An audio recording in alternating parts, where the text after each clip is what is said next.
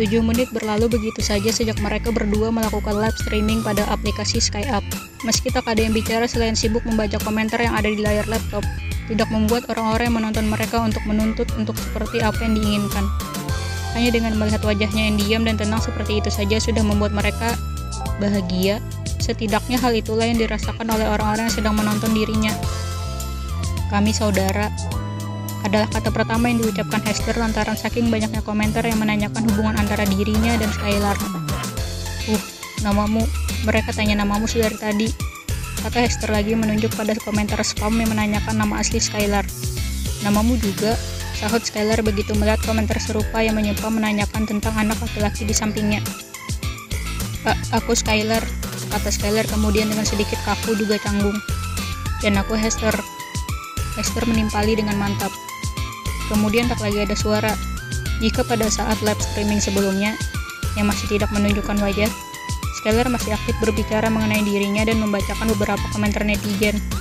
Namun ketika dengan memperlihatkan wajahnya seperti ini, Skylar justru merasa aneh, canggung, kaku, dan semua hal yang tidak pernah ia rasakan sebelumnya seperti menjadi satu.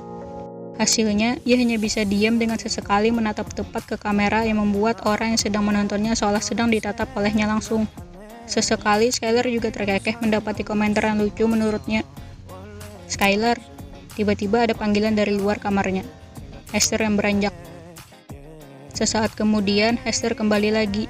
Kali ini ia tidak lagi duduk di samping Skylar, melainkan berdiri di depannya dan mengisyaratkan agar Skylar mengakhiri siarannya. Aku tidak tahu kata seperti apa yang seharusnya untuk mengakhiri siaran ini secara singkat dan bagus. Jadi, terima kasih untuk yang sudah menontonku dan memberikan dukungan kepadaku. Sampai jumpa lain waktu. Laptop pun secara otomatis berganti tampilan layar wallpaper. Ada apa Hester? Tanya Skylar begitu menyimpan kembali kotak kecil ke atas nakas. Kita keluar sekarang. Ada sesuatu di luar.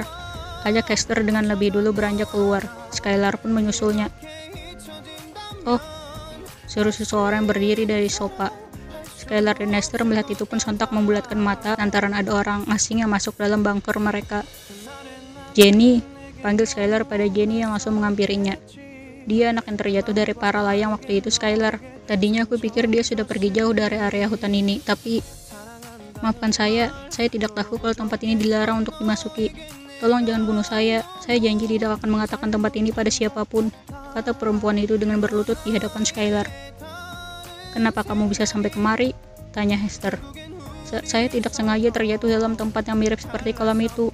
Saya sungguh tidak sengaja masuk ke dalam sini, sahutnya masih dengan menunduk. Mana ada orang yang tidak sengaja masuk kemari kalau bukan karena penasaran. Jenny, Ugi, kalian saja yang ngurus. Kemudian Skylar berlalu pergi ke tempat mirip kolam yang dimaksud. Saat itu juga ia memerintahkan robot turbonya untuk menutup bagian atasnya dengan menyerupai timbunan tanah. Ia juga memindahkan alat kapsul terbangnya ke dalam menara. Hari ini terasa begitu tidak terduga untuk Skylar.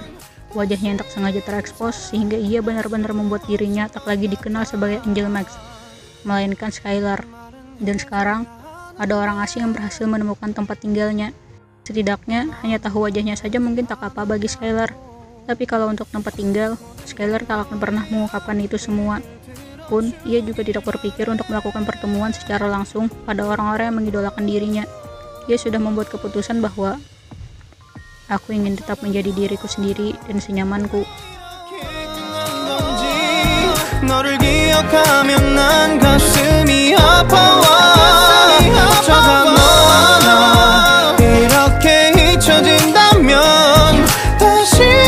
사랑할 수 없을 것 같아 저당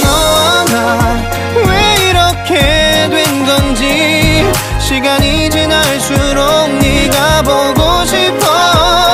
어쩌다 너와 나 이렇게 잊혀진다.